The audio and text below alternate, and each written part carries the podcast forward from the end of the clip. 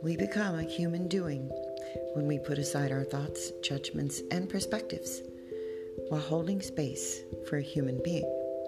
My purpose isn't to encourage you to do or be better, it is to share with you as a guide the tools and lessons necessary to safely navigate on your journey from victim to reclaiming the person you were born to be.